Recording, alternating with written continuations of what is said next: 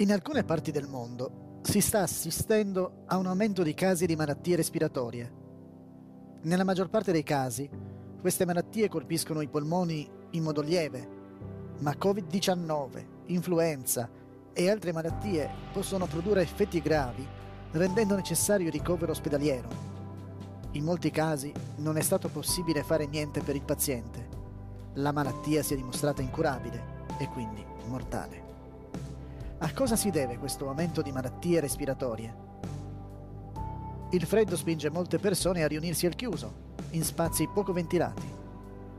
Una riduzione delle misure di protezione individuale, come indossare le mascherine, lavarsi le mani ed evitare assembramenti rispetto agli anni precedenti. Ricordati di proteggerti dalle infezioni e di vaccinarti, se possibile, sia contro il Covid-19 sia contro l'influenza. Oh.